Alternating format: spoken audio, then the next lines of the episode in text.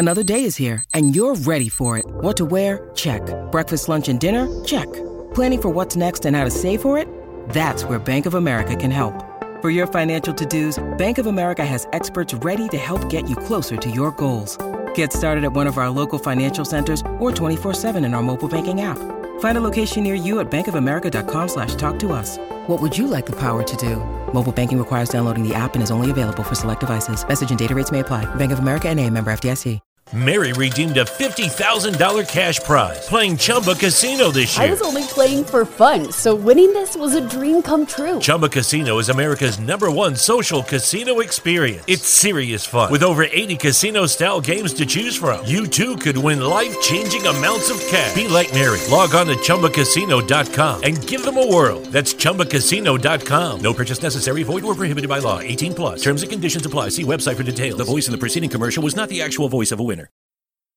From roommates to co-hosts, this is the Backcheck with Brendan Azoff and Stefan Rosner, your go-to destination for New York hockey and NHL news. And now it's time to drop the puck. Here are your hosts, Brendan Azoff and Stefan Rosner.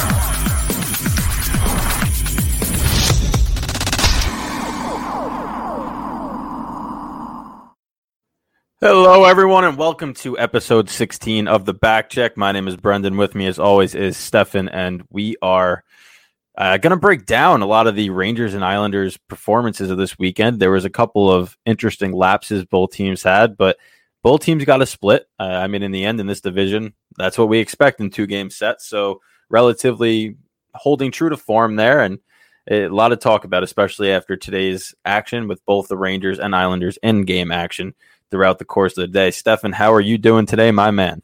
I'm doing pretty good. You know, Islanders picked up seven of eight points this past week.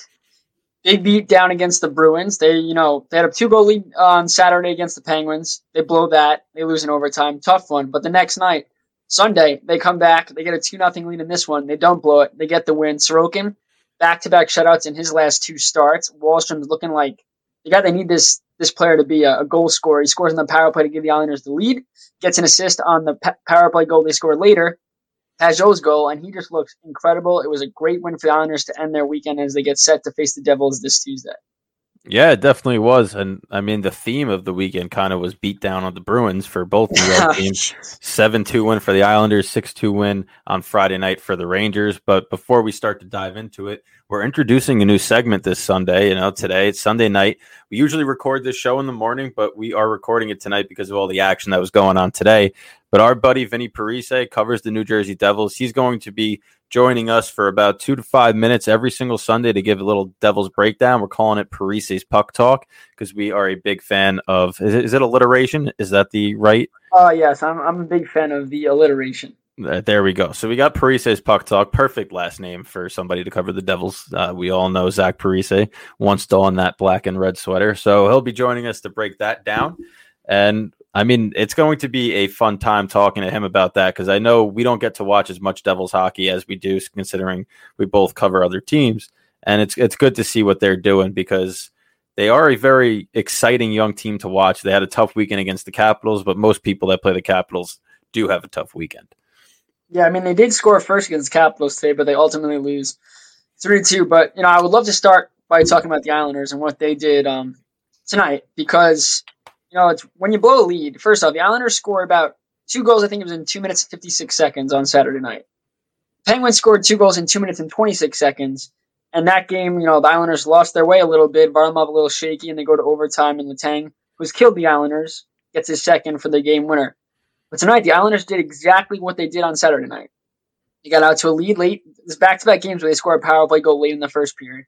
They get to a lead late, but they hold onto the lead, and it they made it easy on themselves. Getting pucks deep, doing the little things. I mean, they only allowed they only allowed the Penguins to get 20 shots on goal, but they had outshot them every single period.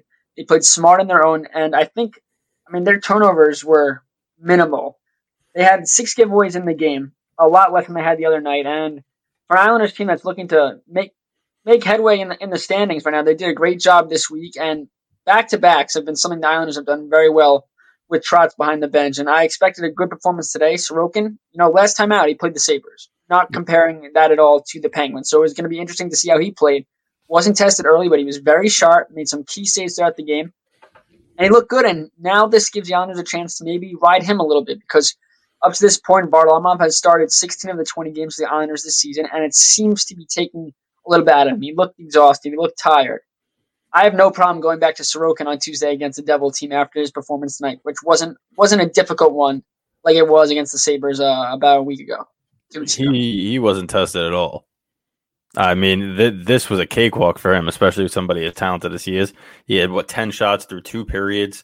They put a little more on him in the third, but still, nothing was really outlandish. I think that the Islanders did a great job of playing in front of him. And they have the last two starts. I know he made a couple of key saves against the Sabres in that shutout, but even then, what he faced 21 shots on goal, they they haven't really been pushing his button as in terms of the way they did the, early on this season. And I, I know you saw my tweet during the game. I wish the Rangers could do that for their goaltenders, but they can't, at least not right now. So definitely an easy way for him to start getting acclimated to NHL action, back to back shutouts. Anytime a goalie can do that, it's an accomplishment. But by no means was it a strenuous workload for him tonight. And the Islanders played really well. I mean, they that's, locked down the zone, they, they locked down the neutral zone, and they capitalized on their two chances.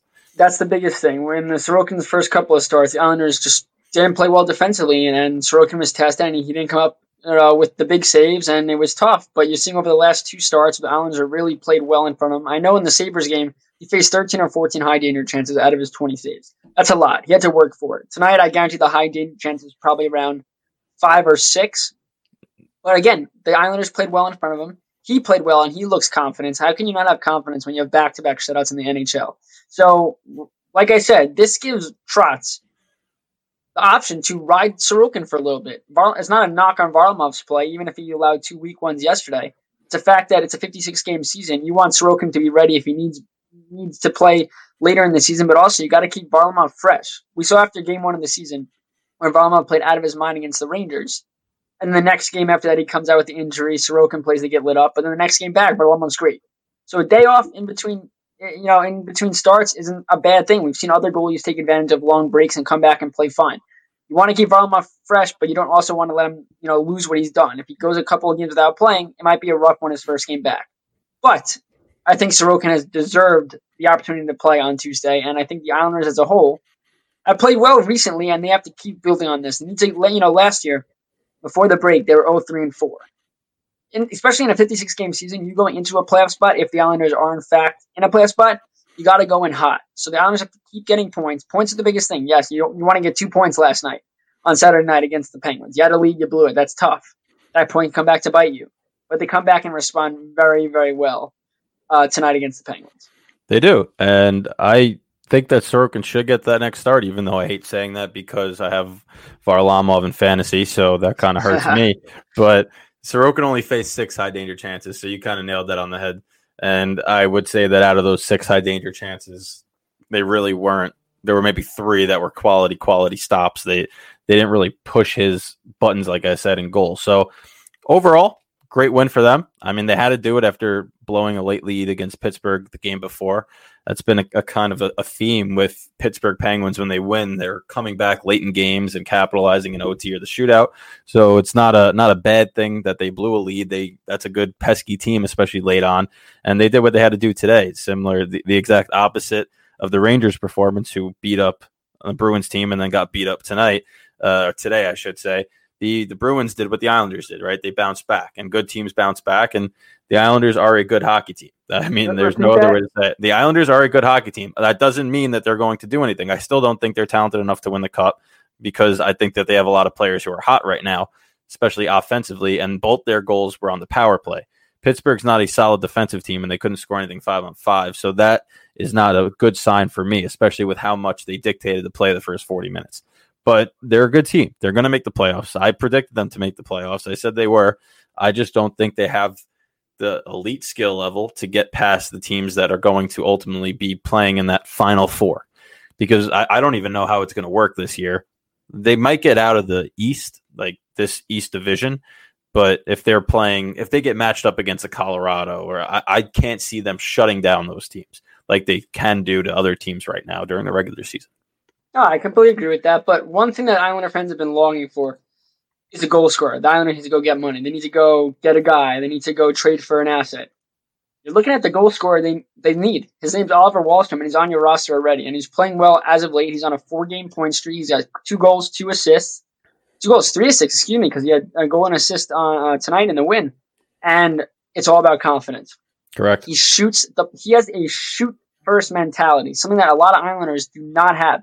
Gets the puck on goal. We've seen goals the entire season that have come off a Wahlstrom shot, whether it be a rebound. Pageau the other day look at all the things he's doing, and it's everything you want to see from a goal scorer, and he's young. But this is a guy that could play on a top power play unit where he had an absolute cannon of a shot to get the Islanders on the board today, and his assist was a beautiful assist to Leddy cross team. Leddy found Pageau in the slot, who didn't make a mistake going 5 0 into Smith.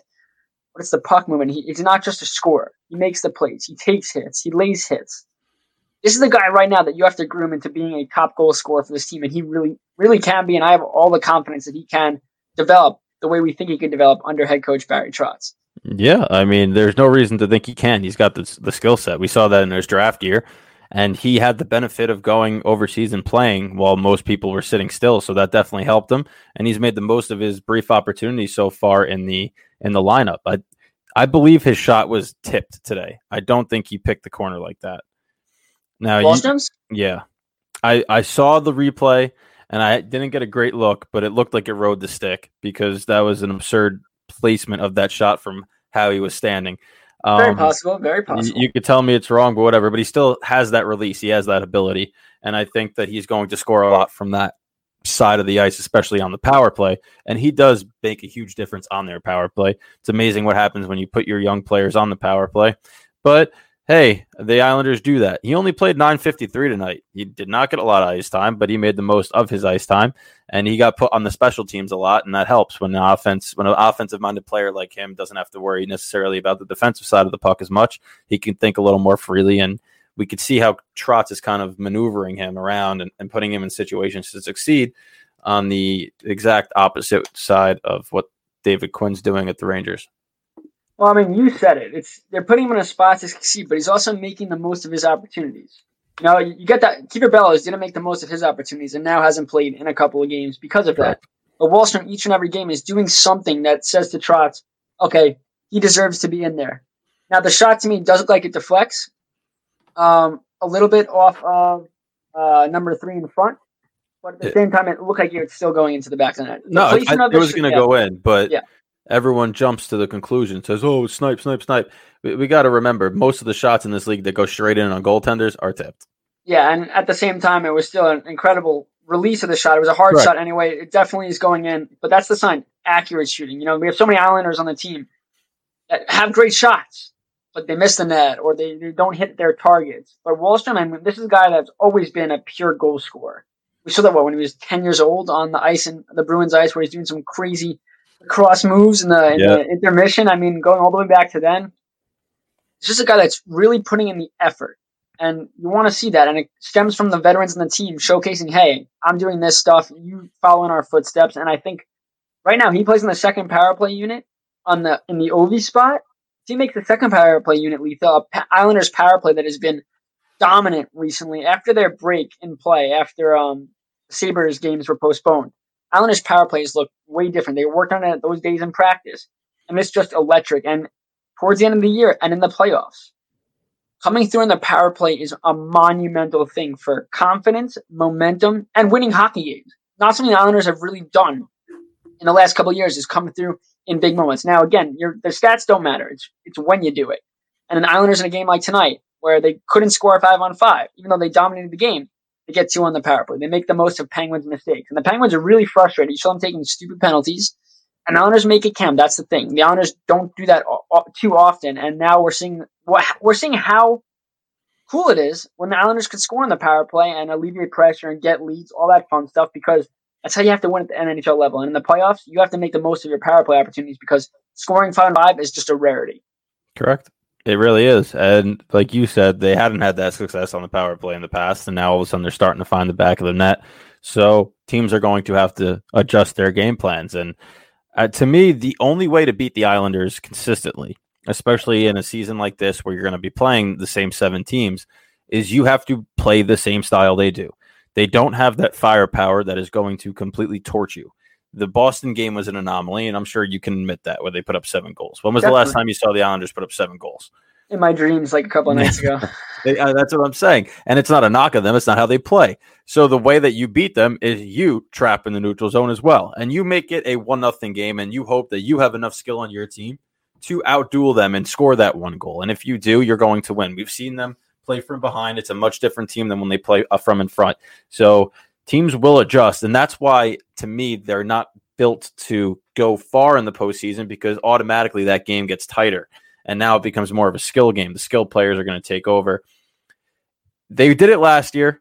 I still believe that that was perfect storm for them. I think that they were going to have some success, not that full run, but there's too many good teams. So they will have to find a way to get a little more scoring. Pageau's on a tear right now. I don't know if that'll continue, but we know it will continue in the postseason. So that's always a good sign for the Islanders fans. Barzal has to continue to be Matt Barzal. Do I think Eberle can keep it up? I'm not entirely sure because he's always been a streaky scorer. That's the problem with them is that they have so many streaky scores. It and I could say it even though I don't watch them every night because I see the same thing with the Rangers, right? Chris Kreider can go on a tear like he's on right now, where he has six goals in three games, and then he can go on a complete hiatus where you have no idea he's even on the on the ice for two weeks. And it's a similar thing to with the Islanders, but they are in a good spot. They do have surprisingly tied for the most games played in the division, so that's an interesting thing too because the Flyers are one point behind them with three games less. So they're really looking at being in that four spot right now, and if the playoffs started today, they'd be playing the Capitals, who they ousted last year. You just got to get into the dance. You do. That's all you, you got to do. It doesn't matter how you get there. It matters that you do get there. And if the Islanders play the way they played this week, and they they get seven out of eight points each game, uh, and you know and that's part of the schedule, Correct. they'll certainly get there. And the biggest thing is getting the second line going, because this second line was a real big part of their playoff run. They're the biggest part. They carried the team offensively for the most part. And this year, when the season started, lackluster. Beauvillier gets hurt. Dal Colle comes in. The line plays better. But now every night, seems like more often than not, they're hovering the offensive zone and getting chances. And Brock Nelson's got five goals on the power play, six on the year, so he only has one five on five goal, but he's scoring goals. That's automatically a confidence booster. Beauvillier is coming into his own again this season after starting off rather slow. And Jordan Eberle is playing like he's played, and Josh Bailey on that line's played like he's played and they're getting they're getting better and they're getting into a flow. And then you see the Islanders' third line dominating. The Islanders are at their best when Barry Trotz can run all four lines. That was an issue to start this season when they were struggling, and now it's showing that this is the this is how you have success in the NHL level. You can't rely on one line. Relying just on Matt Barzal is not going to get you. In, it might get you into the playoffs, but at the end of the day, you're not winning anything. You could roll four lines that are every line is getting in the offensive zone and creating havoc not only does it allow the Islanders to get more offense, which they have to come through on more opportunities, I'm not going to lie, they're getting a ton of opportunities and not coming through, which at the end of the day, that's all that matters. But it's the fact that you keep a Crosby line, you keep a Malkin line in their own zone, whereas they get the puck, they have to dump and change. That's the important thing. You cover the offensive zone. Doesn't matter if you score. You're eliminating uh, offensive zone time for these top star players. Sidney Crosby was frustrated tonight. Hit Beauvillier after a whistle for no reason. Like the, the little things, because the Islanders are so aggressive in their offensive zone, forward checking hard, that it's really not allowing a team like the Penguins, a team like the Bruins we saw on Thursday night, do anything. And that frustrates them. That makes them take penalties. And when the Islanders get on the power play, lately, it's worked. So the, the recipe for success is for all four lines to run each game. The defense was great again tonight. Sorokin, like you said, was great. And the Islanders have to keep pushing forward as they play the teams. The, the, the games aren't going to get easier as we go along. The Devils aren't a bad team at all. Yes, they lost today. And when Vinny will join us in a little bit, and he'll give his his take on the Devils thus far. But it doesn't matter who you're playing. If you play like this every single night, you're going to win the games. And I want to see some more five on five goals, but getting a lead and holding on to it is equally as important no matter how you put the puck in the net. Correct. It, it really is. And, and you said that very nicely. And I think that now is the perfect time before I get into the Rangers to segue into our first Parise puck talk with Vinny Parise. And this is exciting because it's a new segment for us. We get to give our Devils listeners something to, to look forward to once a week. And we're going to get some good insight from Vinny. So, Vinny, take it away. So, after Sunday's defeat to the Washington Capitals, the New Jersey Devils can officially say they're in a little bit of a free fall. It was just a 3 to 2 defeat at the hands of one of the more veteran teams in the NHL. But it did complete a sweep of the New Jersey Devils by the Washington Capitals over Saturday and Sunday period. The Saturday game looked a little more big of a margin because it was five to two, but it was a three to two game late in the game, and then a breakaway goal allowed Washington to pull ahead four to two, and then they hit an empty netter. Before that, the Devils scored an overtime goal against the Buffalo Sabres on Thursday thanks to the red hot Pavel Zacha. But outside of that one win, it's been a couple losses, you know, kind of strung together here. And after a brilliant start, that's kind of concerning. When New Jersey beat the Boston Bruins on February 18th by a final score of 3 to 2, it really looked like they were a team turning the corner. They're a very young team, so to defeat a team like the Bruins who are one of the best in the NHL like that is really encouraging but it's pretty clear now after a couple weeks that there's a lot of work still to be done. Some of the good news surrounding the team is the way that Nico Hischier joined the lineup and was named the captain before he even stepped foot on the ice. That shows a lot of, in my eyes about how the organization sees him as a player. They see him as a leader on and off the ice. He's just going to be viewed as one of the, you know, top guys on the team for the next, you know, half decade or more.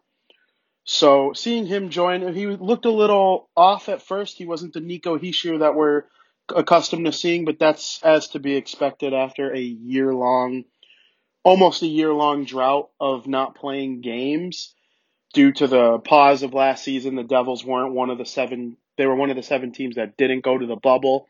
And then he broke his foot in Switzerland in early December. And then right when he was ready to come back, he actually came down with the COVID 19 virus. So it took him a minute to get back, but you know, after that point, he was awesome once he finally got that first goal in that win over the Buffalo Sabres. And then sure enough, in the second game where he's really looking good, with the extra attacker, a PK Subban blast hits him in the face shield and causes him to bleed. And he misses t- uh, Sunday's game against the Washington Capitals. So they need to get Nico back it's certainly a tough time in terms of the wins and losses, but the most important thing for this season so far is them getting the young guys to succeed. So you see Jesper Bratt, the way he plays, he's real smooth with his hands, good skater. Jack Hughes is really looking like that guy they drafted him first overall to be. It seems like he could be one of those point per game, top 10 in scoring year after year players. And that's really nice to have as a compliment to Nico Hischier, who might not have the high offensive ceiling like Hughes, but if you combine their two skill sets together, you have a one-two punch down the middle that could develop into a championship caliber one if they can figure out the bottom six, the defense. And then there's Mackenzie Blackwood, who before this weekend against the Washington Capitals, where he gave up a couple weird goals, I would say he had been one of the best goalies in the NHL up to that point. So I'm not necessarily worried about Mackenzie Blackwood. He is the backbone of this team, and where he goes, the Devils go. As their upcoming schedule, they have your guys' Islanders and Rangers in the, the next three games before a trip over to Boston. So it's definitely a tough road ahead for New Jersey as they have rivals coming up. It's basically an all rival division now, but they're all good teams. You know, even the ones at the bottom except for Buffalo, who the Devils might have struggled with more than any team in their division so far. So a big stretch of games coming up here, and it'll be nice if Nico's able to rejoin the lineup. And you know, we're waiting for that one game where both Jack Hughes and Nico Hischier just go on an offensive explosion. So that's where we're at with the New Jersey Devils right now. They're on a little bit of a free fall after one of the best starts in the league. So if they can get things together and go on a little run here, not necessarily make the playoffs, that's not what's important. The important thing is development. But winning a bunch of games in a row here, I think Duke could really help that. So we'll see how it goes. They have the Islanders on Tuesday and then the Rangers on Thursday and Saturday. So it should be a fun week between our teams here. All right, that was Vinny Parise, everybody. Vinny, great insight as always. That was awesome to hear about the Devils. And yes, they have been losing, but they're still a good young team. And we see with the Rangers, you're going to have those ups and downs, especially when you're young. So they will be a pest on the side of a lot of these uh, top four or five teams in the East, similar to how I expect the Rangers to be towards the end of the season, where I think they'll be on the outside looking in. But hey, they're going to be giving teams a run for their money night in and night out. But now it's time to talk about the Rangers, who are the only team in the NHL that could look otherworldly one night and look like a bottom feeder the next. And that's been a pattern all season. It's tough watching a team have six goals and multiple players contributing and buzzing around, especially against then the division leading team. And then they come back and no one's buzzing. They look like a shell of themselves. And to me, it stems to coaching. I have said it numerous times. I don't think that they are that bad. I think they're on the cusp of something. I think they are the best worst team in the league. I mm-hmm. think if you had a playoffs with every single team that misses the playoffs, they would win. But that's not what we play for. We don't play for the consolation trophies. We play for the Stanley Cup. And when you are in a position like the Rangers are, where you have these skill guys who are underperforming and you have players who are out for multiple reasons, you need your big names to step up, and they have not. Zibanejad had two two assists, I should say, in that first game against Boston. Was completely lost uh, today, and he still can't find the back of the net. I think if the goalie was pulled, is the only way he could score, and he's kind of proven that point because fifty percent of his goals this season have come with the empty net, and that's one out of two. So that's sad. Alexis that's great, that's great though, math, though. That's great math, though. I'm proud my of you. third grade math teacher would be thrilled that I just pulled that out and got it right without a calculator. So Alexis Lafreniere, right? I put out a tweet saying he's looking like a first overall pick because he's playing well. And I know that you got these casuals, I'm not going to mention any Twitter handles, that just look for points. okay. And they don't know the game of hockey. They don't because I could sit in a room and talk hockey with them and they'd be lost at the stuff I start bringing up and look at because they just look at points. Wahlstrom's doing very well. Wahlstrom has five points in 13 games this season. Lafreniere only has four but he's got three points in the last four games and he's starting to heat up. And why is he starting to heat up? Because he's playing with confidence with and without the puck. He's not the best skater. Sure, somebody mentioned that. Same Twitter handle. Doesn't have to be the best skater. Now there is Artemi Panarin. Artemi Panarin's not going to break away speed. Artemi Panarin's going to break in so slowly that he's going to lull you to sleep and make a move and make a play. And that's what makes him so dangerous. Ask Nathan MacKinnon, who basically gave that summary of him during the Hart Trophy final uh, presentation. That's the same type of player Alexis Lafreniere is. You watch his highlights; it's small moves, small cuts, small passes.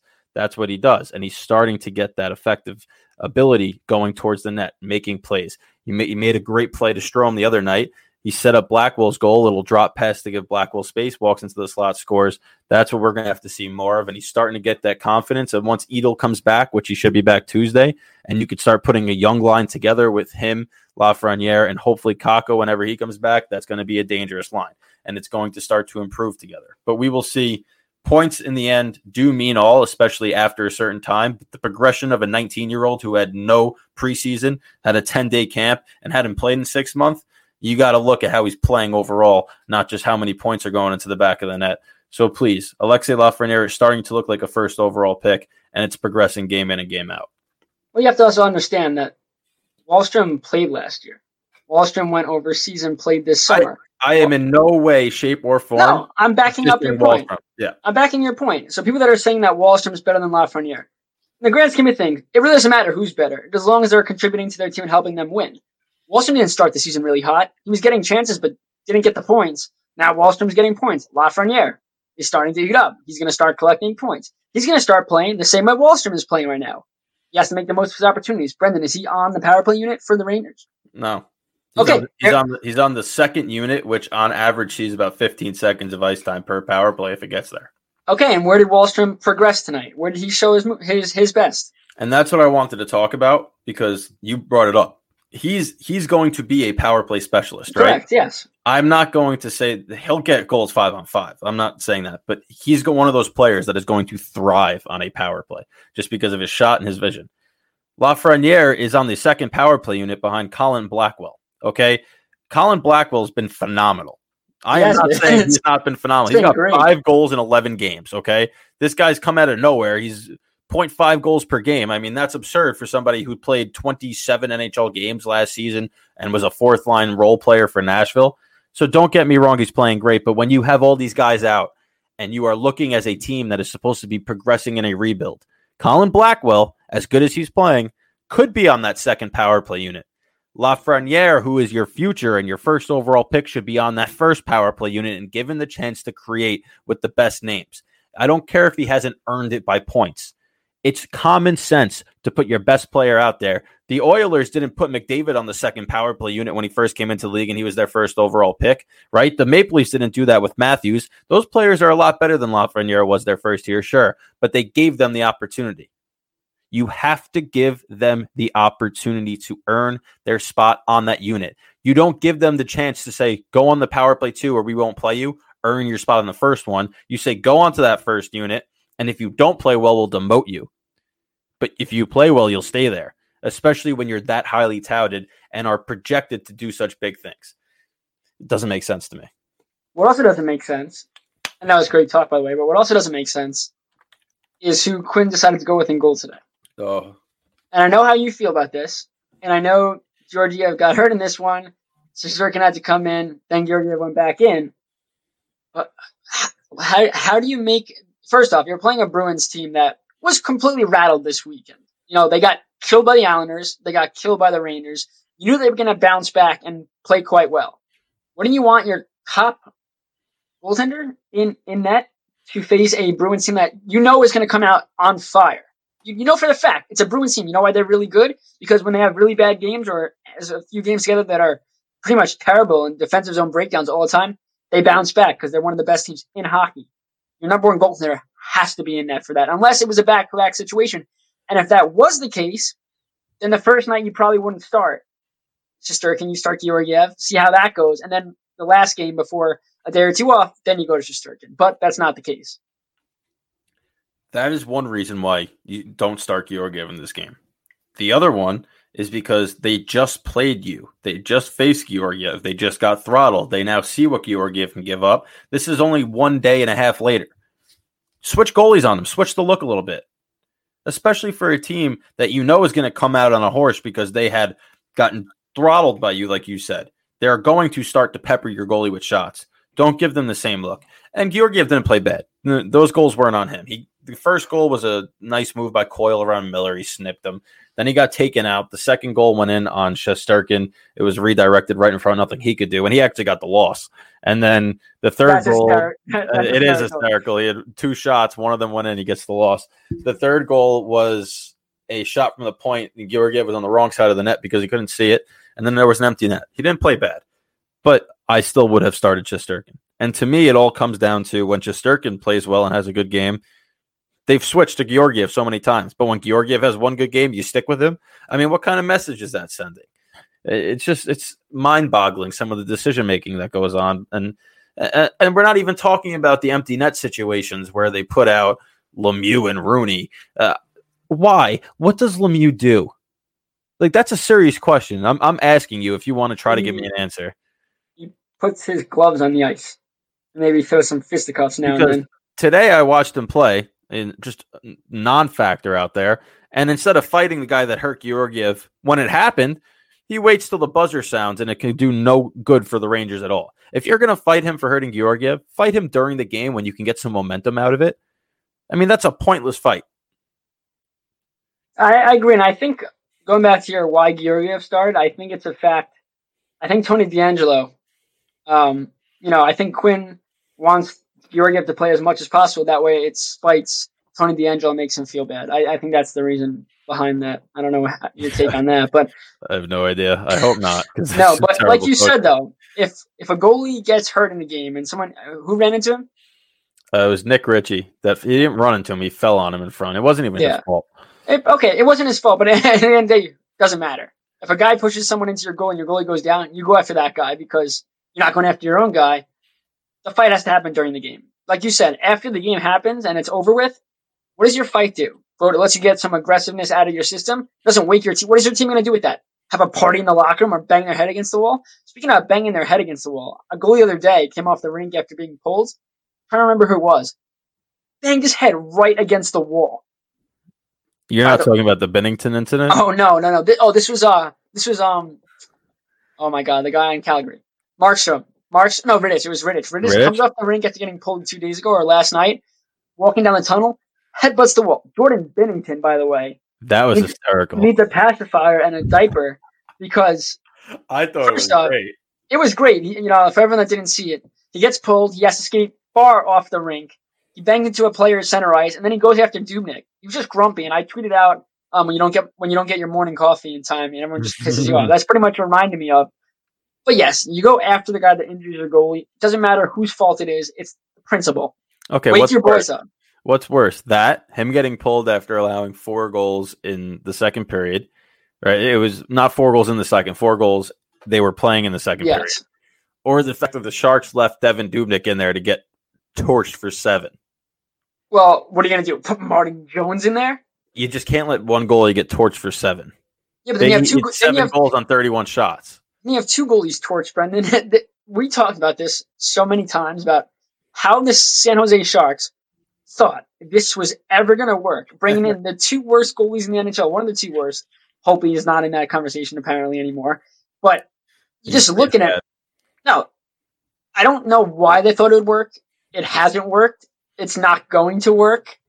I- It doesn't make any sense. But for the Islanders, you know, you look back at go back to what happened with Varlamov last night, allowing two goals in two minutes and twenty six seconds, two weak goals.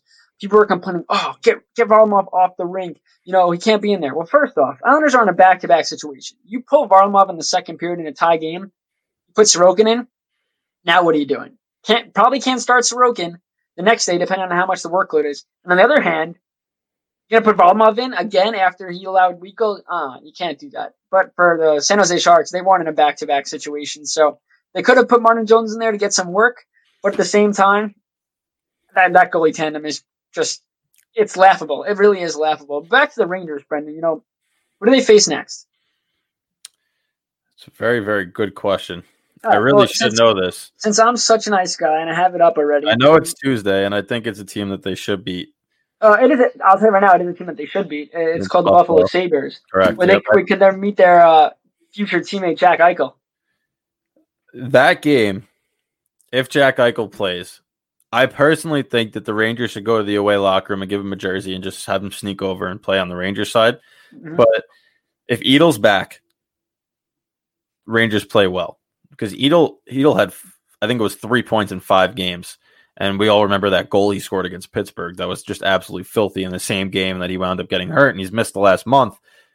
But if Kakko can come back too, that's huge. I don't think he is going to be back. I think he's still on COVID protocol, so hopefully they can get him. But Edel coming back is definitely big, and God help them if they start Georgiev in that game. Just seriously, but it's the Sabres. They're so good offensively. I mean, Uh, Jeff Skinner, Taylor. Ho- oh wait, no, no, they're not. that is the perfect game. With the way the Sabres have played this season, that is the perfect game to get Shesterkin on a tear. Another one of those mini tears that he can go on. We saw it briefly this year, briefly. But if he can have a huge game against the Sabres, you're talking about a guy that's going to start to breed and exude confidence to the rest of the team again. And that's something that is huge for them.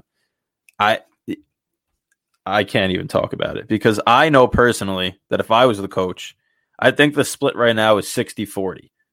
To me, it wouldn't be 60 40. It would be 70 30, 75 25. Because if Shesterkin's really that guy of the future, why not let him get the bulk of the starts in a 56 game season? He's not going to tire out. Uh, I mean, you saw last year, Sturkin was at his best when he played every night. Sturkin was at his best when he is back in the crease every single night. And what kind of message does it send? Like you said, when you play well and you're not back in there for two games in a row, correct? I mean that yeah, that was the second straight game as a backup. And you have to also look at it as maybe they want to get Georgiev more minutes so he can showcase something if they want to trade him. You know, that could be a situation as well. But that, that can't be that can't be the motive in a 56 game season where the Rangers are trying to do something. They're not, you know, making the playoffs is a stretch right now, but it's not impossible. You know, you can't you count them out all you want. All you need is a little point streak, 10, 10 game point streak. You never know. Once the offense clicks, the defense has been great no matter Correct. how many people on Twitter. I mean, I mean, yes, I like the Islanders. Not a fan of the Rangers. Have to respect what they're doing defensively. It's just it- it's, it's numbers, bro. Just look at numbers, and they're doing it with Jack Johnson playing. So, however many numbers you want to throw out there, that is in and of itself an accomplishment. Jacob Trouba might not be living up to that eight million dollar contract, but he's still a sturdy defenseman. He's out. I mean, Miller was on COVID protocol. They're playing with a second pairing right now that's Hajek and Bitetto. Bitetto's scratch for Johnson, and Smith is in there. Like, I mean, they're playing with some weird players, and Jacques Martin has turned this defense into one that's not going to give up a lot of goals. They only gave up three goals today to Boston, besides an empty net. All right, so that's five goals in two games, really, to Boston. And uh, they beat them 6-2 and they haven't they've beaten three of their last four games before today were wins against the Capitals, Flyers and Bruins. So they're not playing poor hockey and they're playing good defensive hockey.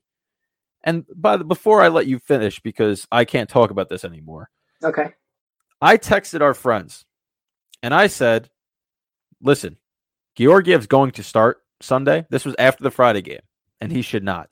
And I said, "Here's why." The Bruins had a 2.49 expected goals on Friday night and he gave up two. So technically he's better. They also hit two posts. Okay. He got beat four times in that game. He didn't look all that good, and he didn't have to because the Rangers dominated that game.